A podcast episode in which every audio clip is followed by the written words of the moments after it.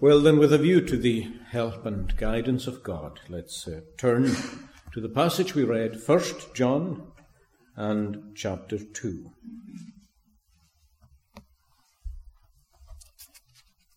That's page 1865.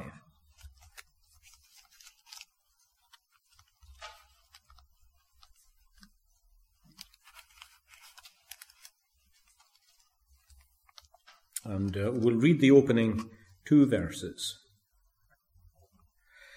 My little children, these things I write to you so that you may not sin. And if anyone sins, we have an advocate with the Father, Jesus Christ the righteous. And he himself is the propitiation for our sins, and not for ours only, but also for the whole world. And uh, particularly verse 1 itself, which opens by telling us that John writes so that we might not sin, and closes by saying that if anyone sins, we have an advocate with the Father, Jesus Christ, the righteous. And especially the words, we have an advocate. Now, the verse uh, before us here, verse 1, uh, brings before us a standard that we're to aim at. And at the same time, it brings before us a remedy for coming short of that standard. The standard that we aim at is a remarkable one. It is nothing less than sinlessness. John tells us that he is writing these things to us so that we might not sin. The remedy for coming short of that standard is availing ourselves or enlisting the services of the Lord Jesus Christ as our advocate. Now, I want our thoughts really tonight to gather around what Christ is for us as an advocate. If he's not your advocate, I pray that he very soon will be, but I'd like us to contemplate what it means for Christ to be our advocate. But before we think about that, I think it's useful just to begin by thinking about the standard that we are aiming for. After all, we need the advocate because we're not getting there. But that doesn't change the fact that the standard is, as they say, what it is, and always will be what it is, the standard that God requires of us, which is holiness of life in absolute purity. I am writing these things to you that you may not sin. And even if we never reach that standard, which of course we won't in this life. I'll come to that. But even if we don't reach the standard, it remains the standard that God requires. And He doesn't just require it in a kind of abstract or theoretical way, uh, saying, as it were, well, you ought to be holy. He actually presents it before us in a very real and practical way as something that we are conscious we should be, and something that we should be striving towards ourselves, even if we are not going to get there. After all, John doesn't say that you shouldn't sin. He doesn't leave it at that. He doesn't even put it that way at all. He says, I'm writing to you so that you won't sin. Now you'll notice the importance of that. It brings the whole idea of sinlessness and purity right into the reason for which he's writing. So he's not saying something like, well, it would be a wonderful ideal to be pure, but you will never be that. He's saying that the purpose of my letter is to keep you from sin. I am writing that you may not sin. So it's not given really as a statement about what we should be, but it's a statement about what we should practically be aiming at every single day of life. And you can see the difficulty with this kind of thing, I suppose, uh, right away. Because we're very conscious that we do all sin. All of us. And I suppose it's very reasonable in the light of that to ask a very straightforward question. What is the point of setting before us a, a standard that's supposed to be even remotely practical if the fact of the matter is that we're simply never going to reach it?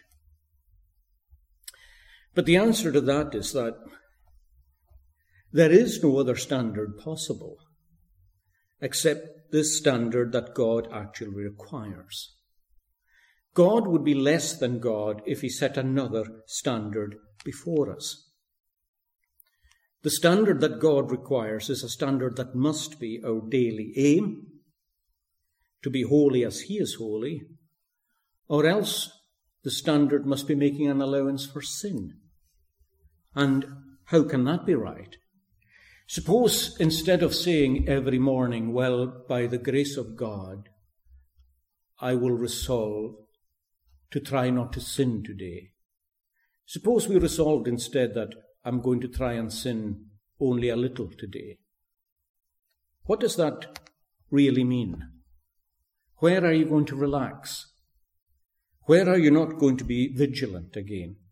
What part is it of your thoughts or your words or your speech that you're not going to care all that much about? Because after all, you've resolved that you're only going to sin a little, which means that you will sin a little.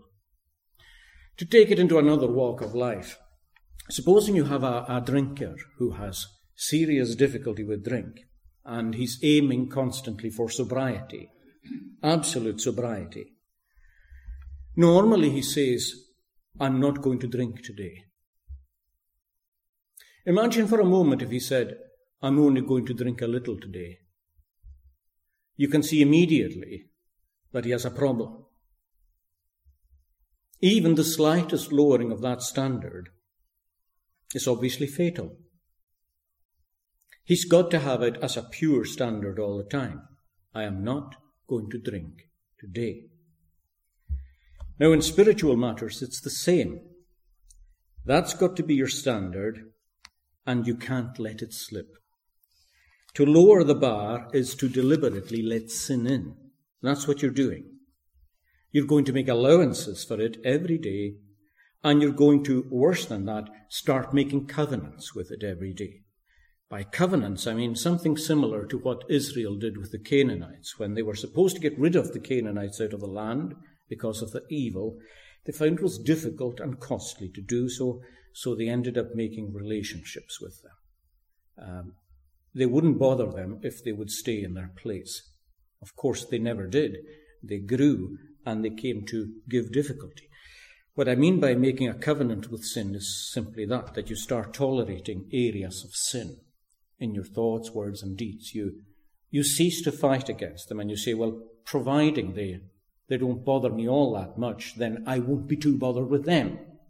You notice what's happening? If they don't bother me, well, I'm not going to bother with them too much. They're there, and so I'm not going to get too upset about it. Now, don't uh, misunderstand me. It's one thing to say that um, sin will come in. It's another thing to say that I don't mind if it does, or it doesn't matter if it does. It's God's will that we sin not. Now, this resolution uh, comes up with a stubborn fact. The stubborn fact is that we sin daily. And we sin daily in a very prevailing way. We sin daily in thought and in word and in deed. And in fact, John says here that if we try and get round that by saying, well, it's not really sin, if we say that we have no sin as such, you're deceiving yourself. The truth isn't actually in you. He says, you are sinning, and you're sinning every day. And he puts it another way if we say that we have not sinned, Even if God's word comes to us and shows us that we have sinned, if we try and get round that, try and justify ourselves or say there were mitigating circumstances or whatever, if we, if we say that we effectively have not sinned, he says, you're making God a liar and the truth of God is not in you. So these are two apparently irreconcilable facts. Aiming for absolute purity, in spite of the fact that every single day of your life, unlike the drinker, you are going to come short. And that's why finding the right attitude to sin is very, very difficult. And uh, we were talking about this not that long ago, actually, that it's one of the hardest things in the Christian life to have a right attitude to sin to make sure that you're always bothered by it, but not crushed by it. To make sure that you don't make a, an uneasy peace with it. To make sure that you're not overwhelmed by it. And yet to be real careful about it, striving and fighting against it. So, what is the right attitude? Well, the right attitude is to keep the standard high and every single day you fail to recognize that there's a provision for that. And it doesn't matter how often you need that provision, that provision is there. Even when you think that that provision is weary of you, or when you may be tempted to, to weary going to Him, that provision remains. Set the aim high and deal with a daily coming short. And the provision that God has made for us is clearly in the letter here. The good news is, and it is good news, that as a sinner, and as a sinner tonight, you have an advocate. You set the bar this morning where you always set the bar, at least I hope you did. But even tonight, you're still here in the same old way. You've sinned. In many ways, you've sinned since you came in the door. But the fact is that you have an advocate. That's our hope, and it's our only hope. You're going to the Lord's Supper because you have an advocate. And he is an advocate with the Father, or literally in the Greek, an advocate towards the Father. He's doing business towards the Father. He is your advocate, and he is the only one who can deal with the problem of sin. And thank God that he does. Jesus Christ, if any man sin, we have an advocate. His name is Jesus Christ, and he is the righteous one. That righteousness is important. We'll come to it, but he is Jesus Christ, the righteous one. Now, the Greek word for advocate is a word that you sometimes come across if you read um, certain, maybe more theological works. It's the word paraclete, which comes from two Greek words which mean to call alongside. Someone to come alongside you with the purpose of helping you. That's what a paraclete is. You need help, and the paraclete is the helper. And going on the strict roots of the words, you're calling on the helper, you're shouting on him, and you're saying, I need help, and the helper comes alongside. He's para, he's parallel to you, he's your paraclete. You've called on him. Now, in the general sense, that's applied to anybody really who's a helper. Of course, there's a famous application of this name paraclete to the third person of the Trinity. He is called in a very special way a paraclete in the Gospels, although we forget that he's called another paraclete. Jesus described him as another paraclete. He called him another paraclete because he is himself a paraclete, which we'll come to in a second. But the Holy Spirit is the one that we preeminently think of as the helper. Now, that word paraclete is translated uh, comforter sometimes because he fortifies us. He's a comforter. It's translated as a helper because he helps. There are several translations of it, but the idea is just coming alongside to help. But the thing is that The term paraclete acquired a very technical and special sense as time went on. It came to be used for a special kind of helper. That is a helper in a court of law. Um, people who helped in a law court were paracletes. And hence the translation here, advocate. And it's a right translation. Although it would be right to say that if any man sin, we have a helper, that would be right. There's nothing wrong with that. If any man sin, we have a comforter, that would be true enough. But it's the word advocate that gets where John is getting here. It's a legal setting all the way through. God is a judge on his throne in his heavenly courtroom. And we are the ones who are needing help. We're in the dock. We are the ones who have sinned. We're the ones who need that help. And when he says that Christ here is our paraclete, he means our advocate.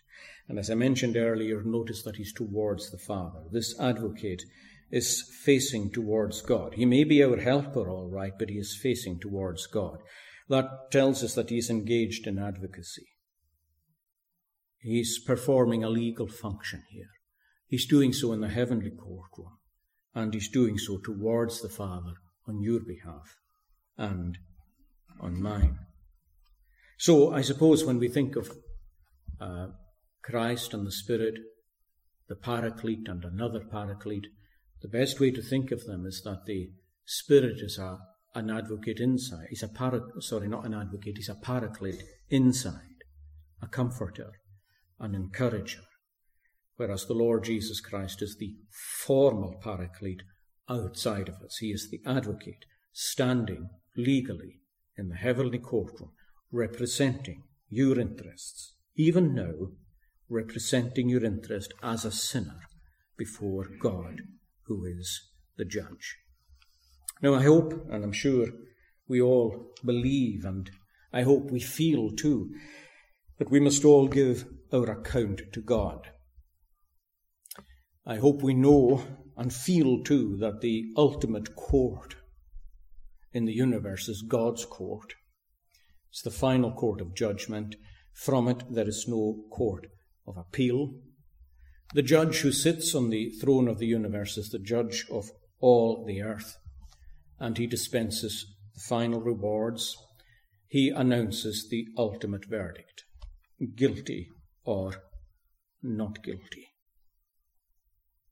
And it's really only when we have a sense of the reality of that and the necessity for every one of us personally and individually appearing in that courtroom. Not as, per, not as observers of a, of a scene of some kind or a trial, but actually as in the dock, ourselves on judgment for the sins that we have committed and done in this life. It's only when we have a sense of the tremendous and awful nature of that that, that we will desire some kind of advocacy to present our case before the Father. And thankfully, there's an advocate that we can call on. Now, you need to be wise enough to call on him. And sad to say, we're not. By nature, we're not wise enough to call on him. In fact, sad to say, even when we come to believe the reality of these things, the reality of a God and of a judgment seat and of our sin and of our necessity of appearing there, perhaps we still think that we can somehow defend ourselves. You may think yourself, as natural people we sometimes do, we think that our lives are defensible. Uh, people speak about, well, is what you've done defensible? And you may say, well, okay, what I did there was not defensible. But if someone were to say to you, is your life defensible? You would take umbrage and you say, well, yes, my life is defensible. I believe I can defend my life. I believe I can advocate myself. And there are people who believe, um, well, it's a very confident century, the 21st century. There are an increasing number of people who take it upon themselves to defend themselves in courtrooms. I mean, it's, It's just a fact, certainly in many countries in the West, that the number of people who dispense with advocates and professional lawyers is getting higher all the time, so they undertake to litigate on their own behalf. Of course, they've got a poor record of success. I'll come to that in a second, too. But there's different reasons why they do this. I mean, one sometimes is sadly a lack of money. But let's just leave that aside for the moment, although I'll come back to that too. But the most common reasons for dispensing with professional advocates are, first of all, no confidence in them. The lawyers are not particularly good, they're not particularly reliable, they're not really in it for you, they're in it for themselves. What matters for them is what they can get out of it, not really what they can get out of it for yourself. The second reason can sometimes be that people are really confident in their own ability to get themselves off the hook. And that's maybe for a variety of reasons. Some people believe that they're innocent themselves. And some people believe that even if they're not innocent, they can persuade the judge that they actually are, and that they can pull the wool over the judge's eyes. Interestingly enough, the expression pulling the wool over the eyes actually comes from a courtroom, as far as I understand it originally. The idea is that you pull the, the wool, uh, the covering that's on the, the head, which is a symbol of authority, that you pull it down over the eyes and uh, you confuse the judge. Some people believe that they can actually pull the wool over the eyes of the judge. So you fall into the trap, and it's a common trap of thinking that something's easier than it actually is. And sometimes you look at something being done and you think, oh, well, I can do that, you know. And then, then when you actually try to do it, you realize that it's a little bit more difficult. But some people think they can advocate for themselves very well in a court of law. Now, as I said a minute ago, it's not a very successful tactic because the people who have started to defend themselves are not very successful as a rule. Why not? Well, for obvious reasons. Number one, if you try and do it, you're usually overestimating yourself. You're estimating perhaps your own righteousness. You're determined that you didn't break a law when in reality you did, but you didn't really understand the law properly. If you had understood the law properly, perhaps you wouldn't have been so foolish. You're overestimating too your own ability to persuade the judge or to deceive him. You think you're very able, very clever, very articulate, or even simply persuasive. Maybe even with something like charm. Maybe you think you can flatter the judge. These things don't work. And as well as overestimating yourself, you're underestimating the judge. You're underestimating the judge's knowledge of the law. You're underestimating his experience, you're underestimating his ability to understand you, to see through you when you're in the dock, to see through your arguments, and to see through your evasions. How we can take apart the case that you tried to put together very, very quickly and leave you with nothing at all. Now, if that happens in a human court, what do you think happens in the divine court? What do you think happens when a sin cries out to God for restitution? What do you think happens when you sin before God and when I sin before God, whether in thought or word or deed?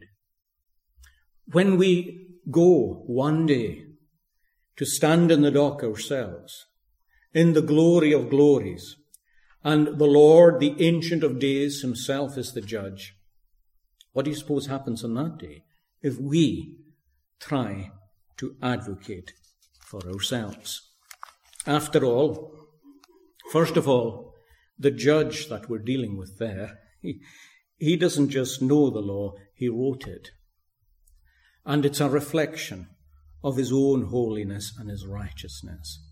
And he loves that law by which you're judged and I'm judged far more than any earthly judge loves the law that he's administering. And what's more, having written it, he's never forgotten it. In his omniscience, he remembers it all, every single jot and tittle of every commandment that he ever gave. He knows exactly how all these commandments apply to you in your day to day life. He knows when they apply to you. And as David said, when he's thought about the law of God, your commandments are exceeding broad, exceeding broad they are. And the only one who knows them and how far they penetrate and how wide they reach and how they catch you in their snares is the judge before whom you appear. And as well as knowing that, this judge knows you. I mean, the earthly judges, through experience, they just get to figure people out. When you've watched person after person after person after person in the dock, you start listening, you start watching, you recognize the evasions, the subterfuge, the bluff, But what about this one? This God sees right through you, knows absolutely everything about you. And He knows in this fabric of thought, words, and deeds, this fabric that you've woven over what, 50, 60, 70, 80, 90 years of life, He's known the millions of sins that you've committed and how exactly they are sins how many of them are sins against more than just one commandment. He knows the whole lot. And he knows your pathetic attempt to defend it before you even open your mouth.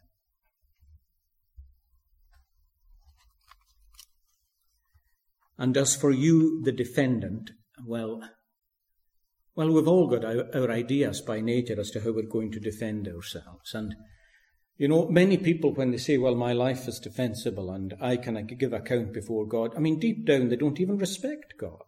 They don't even respect the judge. They spend their lives questioning God's goodness and his justice. And they think that they will fill their mouth with arguments.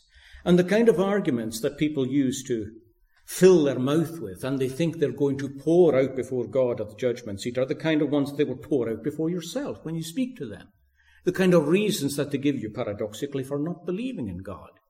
But if he's there, well, I'll stand before him and I'll give my account. Personal arguments. Why did my mother die when I was young? Why did my father take my own life? Why did you permit that? There's a church elder down the road from me, and I know he was less than straight in his dealings, even if everyone else thought he was straight in his dealings. Besides all that, I've got big cosmic questions.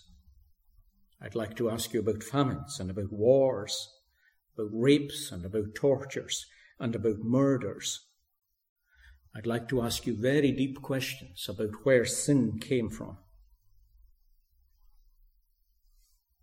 In other words, as far as these people are concerned, as far as we're all concerned by nature, when it comes to the day of judgment, it's God in the dock. We're the judges. God had better give account and satisfy us as to how he's managed to rule the universe. At least that's what we think. Job was a fine Christian man. But of course, his providence, as you well know, went upside down and became very difficult. In pretty much one fell swoop, in just a moment of time, he lost his family, he lost all his wealth, he lost his reputation in the community and beyond, in fact, to the ends of the earth where he was well known, and he finally lost his own health, scraping himself because he was itchy from the crown of his head to the sole of his foot on a ash heap outside his house. And at one point he says to God that if he could appear just before God, he would, as I said earlier, fill his mouth with arguments. He had a lot of questions to ask God. A lot of questions. Believers sometimes do. At the end of the book of Job, when God suddenly appears and he starts to answer Job, just a little into the answer, Job puts his hand on his mouth and he says, Behold, he says, I am vile. I'm vile, he says. Later on, when God's answered, well, Actually, God doesn't answer his questions. What God does is ask him a blistering series of questions back, designed to expose the limited nature of Job's understanding. And when these questions are finished, Job simply confesses that hearing about God was one thing, but seeing about him, seeing him was something altogether different. And he says, I abhor myself in dust and ashes. Where have your questions gone, Job? Well, they've simply disappeared. The only answer they got was the only answer they needed, and that is a vision of the glory of God. Once we're brought into the heavenly courtroom, we see the glory and the splendor of that courtroom. When we see the glory of the Ancient of Days who sits on the throne, do you think our defense will begin? Do you think we begin to question about famines and tortures and wars and rapes and murders? No. We are immediately struck by our utter insignificance, by our complete and utter sinfulness in the sight of a holy, righteous, and just God. And every knee will bow, and every tongue will confess the lordship of this great God. You need a lawyer. Forget defending yourself. You need a lawyer. Anybody who knows a courtroom will tell you on this earth, you need a lawyer. Sometimes, if your problem is bad, they'll say, you, you need an advocate. Sometimes they may say, you need a KC. You need to spend your life savings on a KC because you are in trouble. Well, friends, when it comes to the heavenly court, let me tell you, you need an advocate because you haven't got a leg to stand on. You don't. The sentence will be hell. And we need the best advocate money can buy. And the good news is that the best advocate is available for all of you, and even better, he's free of charge. Uh, advocates cost a lot of money. I was going to say Queen's, King's counsels cost an awful lot of money. But the best advocate in the world and that the world has ever seen is available for you free of charge. Now, if I say that to you, and I say it to you tonight as a, if you're here as a sinner who hasn't come to Christ, or if I say it to you as a Christian for whom sin is a real problem, perhaps in a, a real catastrophic way, maybe very recently in your life, or maybe not so recently in your life. Or maybe you just have a day to day problem with a difficulty that is repeated, repeated to the point where you feel, well, none of this can be real. If, if, if my Christian life is real, why am I so?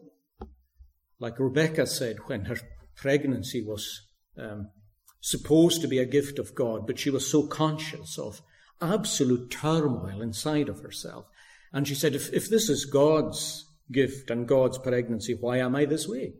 Until God said, There's two in your womb, and they represent two nations, and they will struggle against each other all the time. And if I'm telling you tonight that there is an advocate available who is free of charge, I suppose the first thing you would want to know is his record.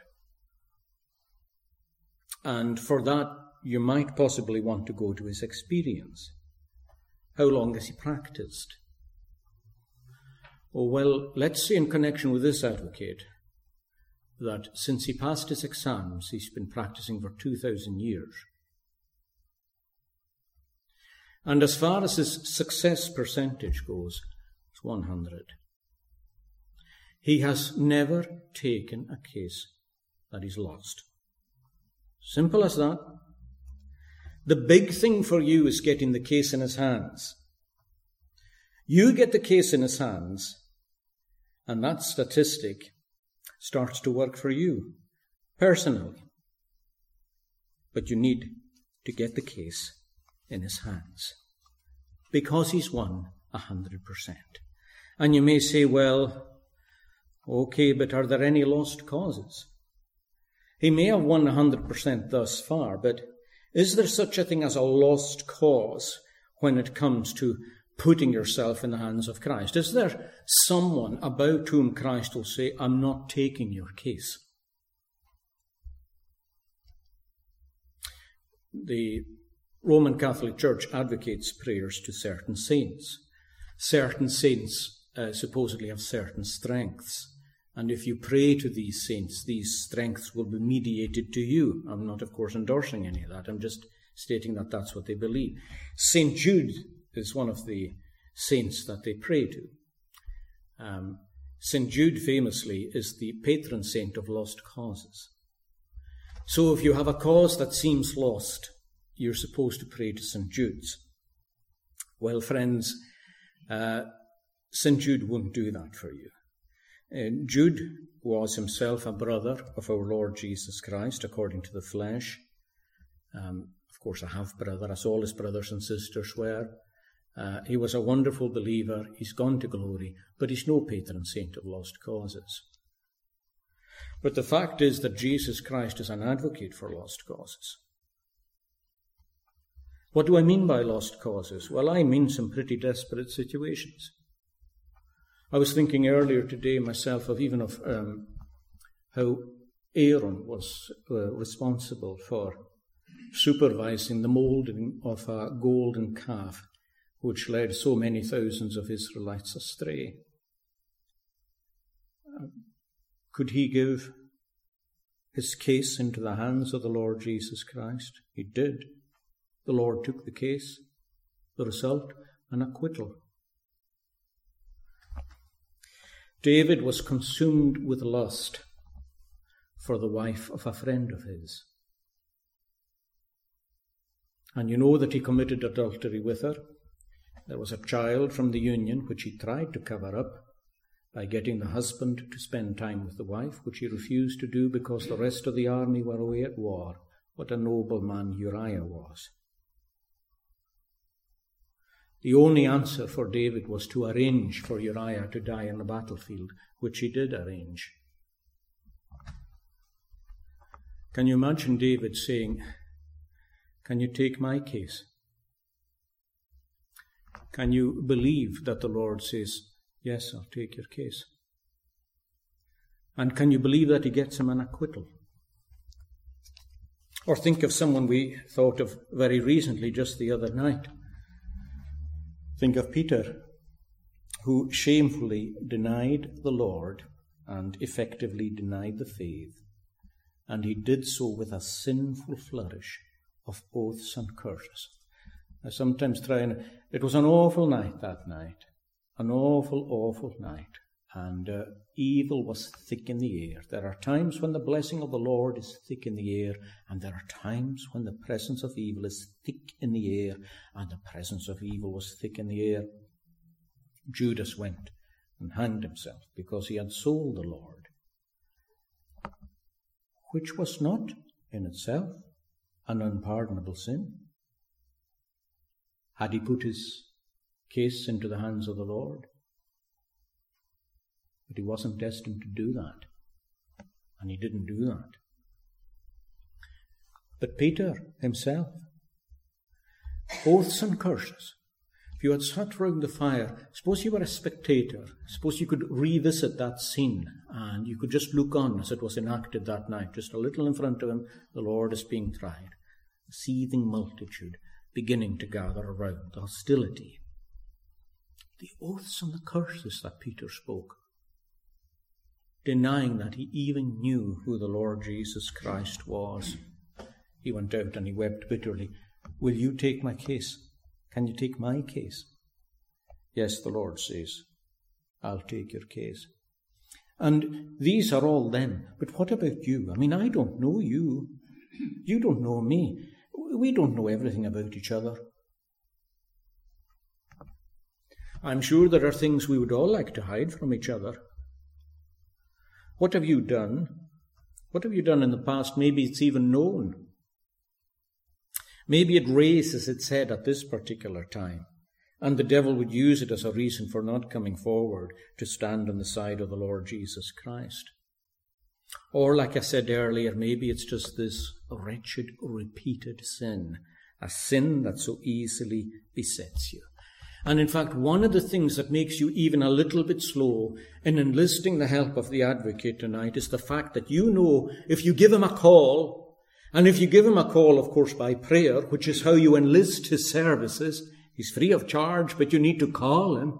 So if you give him a call, you would have to say, it's me, and it's me again, and it's me with the same offense and with the same sin.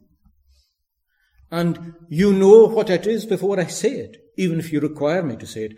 And I know that the judge knows this offense as well. But will you still take my case? Even if my sin has dishonored you, and even if my sin has brought shame upon your cause, will you still take my case? What does the Lord say to that? Yes, he says. I'll take your case. Your sin dishonored me, brought shame upon me. It dishonored my Father and brought shame upon my heavenly Father's cause, but I'll take your case. I don't want to see you perish. I don't want to see you guilty. I don't want to see you consigned to a lost eternity. I will take your case. So he is the advocate of lost causes. You remember that tonight. You may see something in your life with absolute abhorrence. So did Peter. You've probably never wept as bitterly as Peter did in the light of what he did. He doesn't just take your case, this advocate, but he gives you his all. There's a famous saying about advocates, about a good advocate, that a good advocate only knows his own client. Now, there's good and bad in that. The good in that is that he's absolutely committed to you. A good advocate is absolutely committed to you. He's concerned with getting you the best possible outcome. The bad in it is that sometimes that advocate is prepared to do things that he may that he ought not to do in order to get you the outcome that he wants on your behalf. That's not so good. And as we'll see in a moment, that's not true in connection with this advocate. But what's good in that saying is true of the Lord Jesus Christ, that a good advocate knows only his client. And to apply it to this, the Lord Jesus Christ gives you his absolute attention. Is there a sin bothering you? Is your sinful life bothering you? Is there something just now bothering you that feels makes you feel you're disqualified pretty much from the Christian life or from the Lord's table. He's giving that. If you enlist, give him a call. He'll give you a hundred percent attention. And the wonder of who he is in his divine human constitution, the wonder of who he is means that he's never distracted by the umpteen number of other cases that he has. Sometimes when you're being represented by somebody, you're a little bit afraid that he's busy representing others. And you may be afraid that he's representing people who have a bigger name and a better reputation and more cash than you do. But because of who this person is, and because of what his character is like, however many cases he's got, he's never distracted by them. It's like his love in that respect. The, the love that Christ has to you is not diminished by the fact that he has love for others. The, the relationship between you and God is as total and committed on his part as though there was only you and him in the universe. The addition of others doesn't um, diminish his love in any way. He's still 100% yours, as he's 100% yours and 100% yours. And I pray 100% mine. Well, his attention to your case is exactly the same. He feels the burden of your guilt. He is concerned for your affliction. He is concerned for your need to find forgiveness. And this advocate can only see his own client. Believe it, friends. He will be your lawyer and he will be your advocate, as though no one else was on his caseload. And he will work tirelessly on your behalf before God. We have an advocate in the Greek towards the Father all the time, advocating on your behalf. And as well as taking your case and giving it his all, he is able to guarantee your acquittal. Uh, advocates make promises about, well, some do, about what they're going to achieve. Some are careful not to. The Lord Jesus Christ is absolutely upfront. Give me your case and you'll be acquitted. And the acquittal is not guilty. Not guilty is not the same as innocent. And there's a couple of ways in which not guilty is not the same as innocent. But the way in which it matters for us at the moment is, well, they're very different because you're not innocent. If, if I am going to ask this advocate to take uh, my case for, for my sin which is bothering me, I'm absolutely not innocent of that sin. I've committed that sin. It is mine. I did it. And in fact, the Holy Spirit has really impressed that upon me that it is actually my sin. I'm, I'm not innocent. But the Lord Jesus Christ will get me a not guilty verdict. How can you be not innocent and not guilty? Well, it's all because of what guilt really is. The Latin word behind guilt means a liability for punishment. That's, that's really what guilt is. If you are guilty, you are liable for punishment. The, the word guilt doesn't mean you did it. Uh, the word guilt means you're liable for punishment on the basis that you did it. But you did it, but you're not liable for punishment. How come? How come? How come you're not guilty when you're not innocent? Well, the answer to that, to see the answer to that, just take a look at your advocate's hands. Take a close look at your advocate's hands. If you can see it, take a look at his side. Take a look at his feet. The advocate still carries these wounds. Wounds which teach one thing that the judge has already laid the liability for your sins on his account. He became liable. He was innocent and liable. We are not innocent and not liable. That's miraculous. And it's all because of this marvelous substitution, this glorious exchange. Jesus innocent, guilty. We not innocent, not guilty. The Lord laid on him the iniquity of us all, and therefore he is guilty, liable to judgment. And judged he was, which we'll consider, God willing, tomorrow and on the Lord's day. Judged he was for the guilt, judged he was for the sin that's bothering you, the sins collective that are bothering you, he was judged for them. And because he was punished, you're not liable anymore. This is straightforward legal stuff in that respect. It's certainly profound and wonderful and glorious, but in terms of legal stuff, it's straightforward enough. You are not innocent, but at the same time, you are not guilty. So he takes your case, he gives you his all, and he guarantees your acquittal.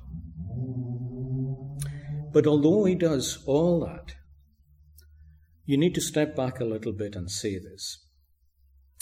Before he takes your case, you need to know that he is righteous.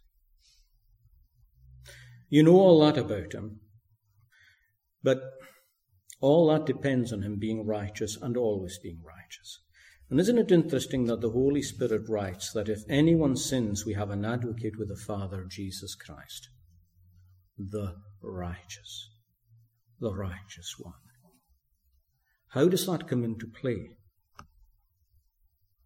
Well, it's not so much, or at least it's not simply a statement of his own inherent integrity and holiness, um, his dependability, his right conduct and his right speech and all that. That is all true. But the fact that he is all that is meant to be important for us in the courtroom when it comes to his dealings with us as defendants and his dealings with God, the judge. He's righteous with you, the defendant, and he's righteous with God, the judge. Let's take first that he's righteous with you. That means that he's not going to take your case unless you confess. He won't take it unless you confess. You've got to be clear about that. He's not going to enter a plea unless you confess it. There's going to be no not guilty entered. I mean, that's the plea that he, that he enters for all his clients. Not guilty. But he's not going to enter it unless you confess. And that confession, as we heard last night, must be a full confession. Must be a hearty confession. After all, he knows you did it. Some advocates don't know whether their clients did it or not. This advocate knows you did it. He knows how you did it. He knows that the degree of sin is far greater than you think it to be. And he insists on you taking ownership of that sin. One of the reasons for that is because he's not just in the business of getting you off the hook, he's on the business of changing your life. And confessing your sin has as much to do with changing your life as it does with getting you off the hook. That's another sermon for another time. But you need to take ownership of it. That means that the Lord Jesus Christ, when you come to Him to take your case, doesn't want mitigations. He doesn't want to hear about extenuating circumstance, extenuating circumstances. He doesn't want to hear you say, I couldn't help it. He doesn't want to hear you say, Well, that was my weak point. What am I supposed to do? That was my besetting sin. He doesn't want you to say, That's the way I'm made. He doesn't want David to say, Why was Bathsheba bathing on the rooftop anyway? He doesn't want Peter to say, Well, how could I avoid doing that in that situation? He doesn't want any of that stuff. Because, why? Well, because it's not real. Everyone's sin is their own personal responsibility. If I try and make someone else sin, I am responsible for trying to make that person sin. But the sin of that person is his call. A woman, her call. Bathsheba stands for what she did wrong. David stands for what he did wrong. And there's never an excuse. We spend our lives, and it seems to me that this this malady just gets worse and worse and worse in society of excusing ourselves as well as blaming others. And of course, blaming others, we excuse ourselves. It's everybody's fault that we're in the state we're in. I'm like this because of the government and uh, because of my neighbours and because of the police or because of pushers or because of my poverty or because it's because of my sin at the end of the day. Some circumstances really don't help me in life. They don't maybe help you, but you're a sinner because you're a sinner. We choose to sin. And the Lord Jesus Christ wants us to make full confession of that. If we say that we've not sinned, we make him a liar. Now, one way in which we say that we have not sinned is by just redefining it. Oh, that wasn't adultery, that was an affair. That sounds a lot nicer than adultery. Um, and so it goes on. Full ownership. I have sinned and sinned against thee, and I alone am responsible for it. It's amazing how, uh, when Psalm 51 is finally just forced out of David, I don't mean that it wasn't voluntary. What I mean is that God had to really move to get David's heart to a position where he really saw himself and took ownership of it. But uh, when he got to that place, you'll notice that there's no mention of anybody else being to blame. Against thee, thee only, I have sinned. It's just a matter between himself and God. He needs to deal with it as a matter between himself and God. And as well as that full confession, as well as that confession being full, it must be a genuinely repentant confession. In other words, there has to be a desire to forsake it. If the advocate um, comes to you and sees somebody who's just going to carry on doing the same thing deliberately, you've got no real intention of dropping, he's not going to take your case either. Now, that's very different from the fact that we sometimes do fall in the same areas again and again and again. That is a fact, and it doesn't put him off taking your case, and it doesn't put him off re representing you or representing you again and again. It doesn't put him off. But if you have no intention of changing your ways, he will not take your case. The desire to forsake it must be there because again his pardon is bound up with renewal of character. He's not just concerned to get you off a hook. He's concerned to make you whole. He's concerned to make you holy. He's concerned to bring you into such a near union of himself, because this is the thing, you see, the, the advocate cares about you. Uh, he's, he's not doing a job. He's doing a great work, all right. But, but the reward lies in you. It's a labor of love. A labour of love is defined by a, a labour that has its own reward in itself. You don't need anything else beyond the reward that the labour itself gives. And so it is with the Lord Jesus Christ. He, his labour is to change you to be like himself in a fellowship of, of um, love and knowledge, uh, extending into all eternity. He's interested in that, so he needs you to be forsaking this sin. He wants you to be on a quest. He wants you to be on a mission. He wants you to have a desire to be in your Father's house, not just in the dock in your Father's courtroom. And again, as we heard last night, that resolve to forsake must be there. Now, sometimes it's difficult to confess sin like that. You may sometimes think that it's easy to confess that kind of sin, not always. Uh, facing up to the truth about yourself can be really hard. It can be really hard. But you know, this advocate um, is part of a team. And uh, he sends, he sends, um, I don't want to call him a junior advocate. You probably know why I don't want to call him that. But in terms of the way the Trinity works, he sends another comforter, he sends another advocate and He sends him into your heart to bring you to that place of real, genuine confession. And when that confession sometimes comes out, it comes out, as Paul said, with groanings which can't be uttered. You're ashamed of yourself, ashamed of who you were, who you are. It's not very pretty sometimes to see who you are. But he works that confession into you and he works it out of you. That's what the assistant advocate does. And the first advocate sees to it that he carries out that mission on his own behalf. That's what happened famously when Peter went out into the night and he wept bitterly. Why did he weep, weep bitterly? Because the other advocate was working that into his heart. Praise God for that. Um, you see, you, have always got to go back behind everything and find God working there. Even when it's our acts, you've got to go behind them all and find God working there. The advocate was the one who sent the assistant advocate to bring that confession out. He'll make sure that he hears it.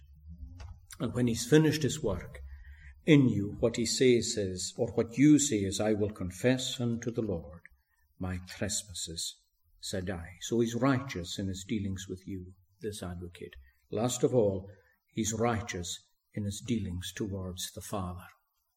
I don't know if you sometimes see um, a courtroom and you see a judge and an advocate, eyeball to eyeball, wary of each other. The more skilled they are, the more wary they are of each other. The advocate, one of the first things the advocate wants to know who the judge is.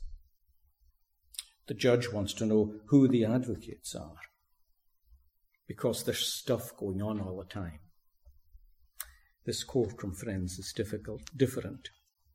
The, the judge and the advocate have known each other from all eternity.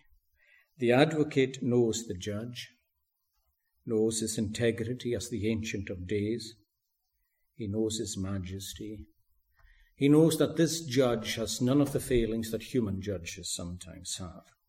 This judge never respects persons. This judge never gets out of bed on the wrong side in the morning and has a bad day at the office. It's bad news for a defendant when a judge has a bad day at the office. He's the judge of all the earth, and he always does right. He's always wide awake. He knows exactly what's going on. The advocate knows that. And the judge knows the advocate. In this case, he knows that the advocate always goes by the book. He's a righteous advocate. He never tries to flatter the judge. In this case, that's a waste of time anyway. Not that this advocate would try to do it. He doesn't try to bluff the judge. He doesn't try to outmaneuver the judge or to pull the wool over his eyes. There's no verbal sparring, no verbal dexterities, nothing like that. It's straightforward. It's above board. There's something, if, if such profound things weren't at stake, there's something majestic in seeing it, how this advocate appears before the judge and how the judge is before the advocate. The respect, the mutual respect, the mutual admiration between two persons of the Trinity as they face each other in a courtroom one as the judge of all the earth, and the other as the advocate of his own people. Face to face, the two who have been face to face in a bond of love from all eternity. And in a sense, all that the advocate has to say is that I died for this man or woman, I prayed for this person, and now I plead for this person. And the plea that I plea that I present is not guilty. On the basis of these, the wounds that I bore. Now, if you enlist the services of this advocate without money and without price, and remember you enlist by asking humbly and meekly, with a willingness to confess. If you ask, well, John tells us wonderfully in verse 8 of chapter 1, that is, if we say we have no sin, if we dress ourselves up to appear as though we haven't got any, we're just simply deceiving ourselves. The truth is not in us. But here we have it. Come to the advocate. If you confess our sins, he is faithful. God is faithful, and he is just to forgive our sins and to cleanse us from all unrighteousness. This is the wonderful thing. If you actually confess what's bothering you, do that. Big or, or small, big or relatively small, take it to God. Just take it to God. Take it to God now, even. Take it now in your seat before the Lord's Supper, will you not? Take it. What follows? Well, it's wonderful. There's a cleansing of your soul for a start. He cleanses you from sin. Nothing else does that. That's not getting rid of guilt. That's actually a washing. Um, I don't know if anything can, can, can anything wash a person's soul? Can anything undo what was done? Suppose you sin. You suppose you do a bad thing. Can anything undo it? No. The, the black spot that it puts there, there's a defiling, defiling um, element in every sin that you commit. But there's a washing power in the Holy Spirit that takes it away, renews your soul to where it was before. As well as that, there's a restoration of the fellowship that was broken between you and God by that sin. And every time you sin, there's a breach until you confess it.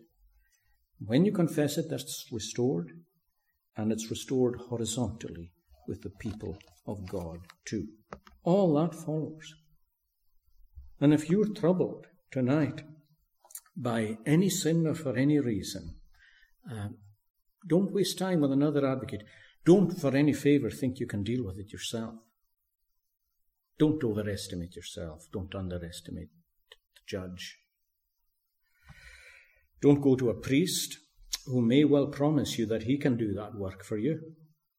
Oh, yes, give your concern of soul to the church. Church will look after you. No, she won't. No, she won't. Get the best advocate on the case, the Lord Jesus Christ, righteous in his dealings with you and his dealings with God. 100% success rate. Why would you go to anybody else? Let us pray.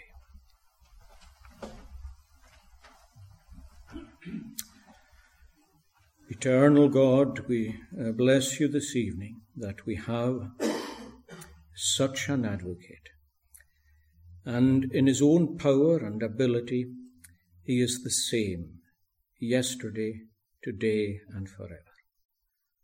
Oh, we bless you that he is not wearied in his task, as we sometimes are in all of ours. He is never reluctant to forgive sins when sinners put their sinful souls into his own hands. These things we find difficult to understand, considering He is the one that is always wounded and offended by every wrong thing that we do. How marvelous that He should suffer the consequences and that He should plead the blessings. What a Saviour is ours. In His name we pray. Amen. Our last psalm is Psalm 32. Psalm 32.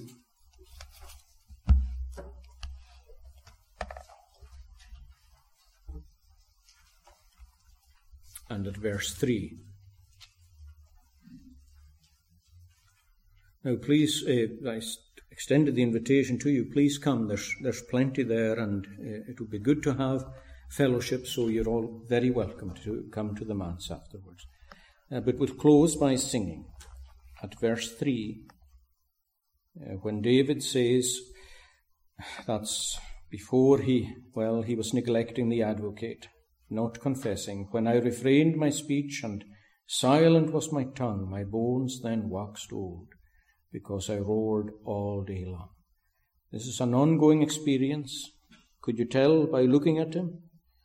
Upon me both day and night thine hand did heavy lie, so that my moisture turned as in summer's drought thereby. And then these wonderful words I thereupon have unto thee my sin acknowledged. Just do that. Likewise mine iniquity I have not covered. Don't cover it yourself any more. You're a poor advocate, so am I. Instead I will confess unto the Lord my trespasses, said I, and of my sin thou freely didst forgive the iniquity. Let's stand to sing these stanzas.